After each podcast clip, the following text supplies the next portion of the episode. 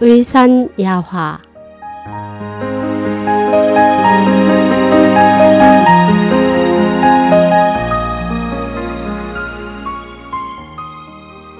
한 방으로 다스리는 알레르기성 비염.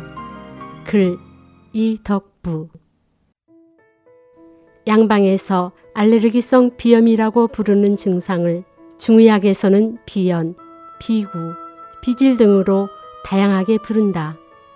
그 중에서도 알레르기성 비염과 꽃가루성 비염의 치료가 비교적 어렵다.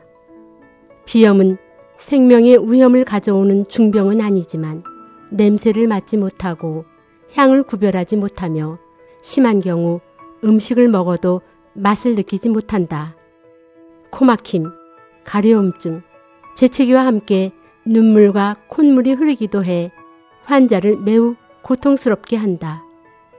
알레르기성 비염을 앓는 사람에게 봄은 특히 힘든 계절이다.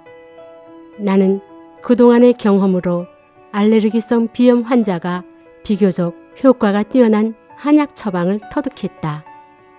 이 처방이 비염으로 고통받는 사람들에게 조금이나마 도움이 되었으면 한다. 알레르기성 비염은 코 점막의 변태 반응을 일으켜 변태 반응성 비염이라고도 한다. 이는 코 점막이 특정 물질의 몹시 과민해 늘 발작을 일으키는 상태임을 뜻한다. 중의학에서는 폐기가 허약해지면서 몸의 겉면을 방어하는 위기가 단단하게 몸을 막아주지 못하기 때문이라고 본다. 코는 오장 중에서 폐의 상태를 반영하는 곳이다. 코의 질환은 대개 폐기가 허약해져서 발생한다. 풍 안의 사기나 더러운 기운이 코를 막으면 폐기가 약해지고 인체 표면을 방어하는 기능도 약해져 풍에 손상되는 상풍증이 나타나는 것이다. 한약 처방으로는 소합 향원을 복용하면 효과가 아주 좋다. 소합 향원은 더러운 기운을 몰아내고 구멍을 열어주어 치유가 빠르다.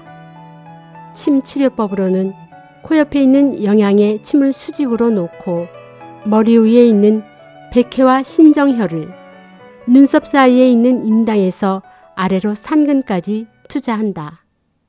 만약 폐기를 보하는 약을 쓰려면 옥병풍산에 황기와 백추를 가미하는데 알레르기성 비염 치료에 효과가 아주 좋다.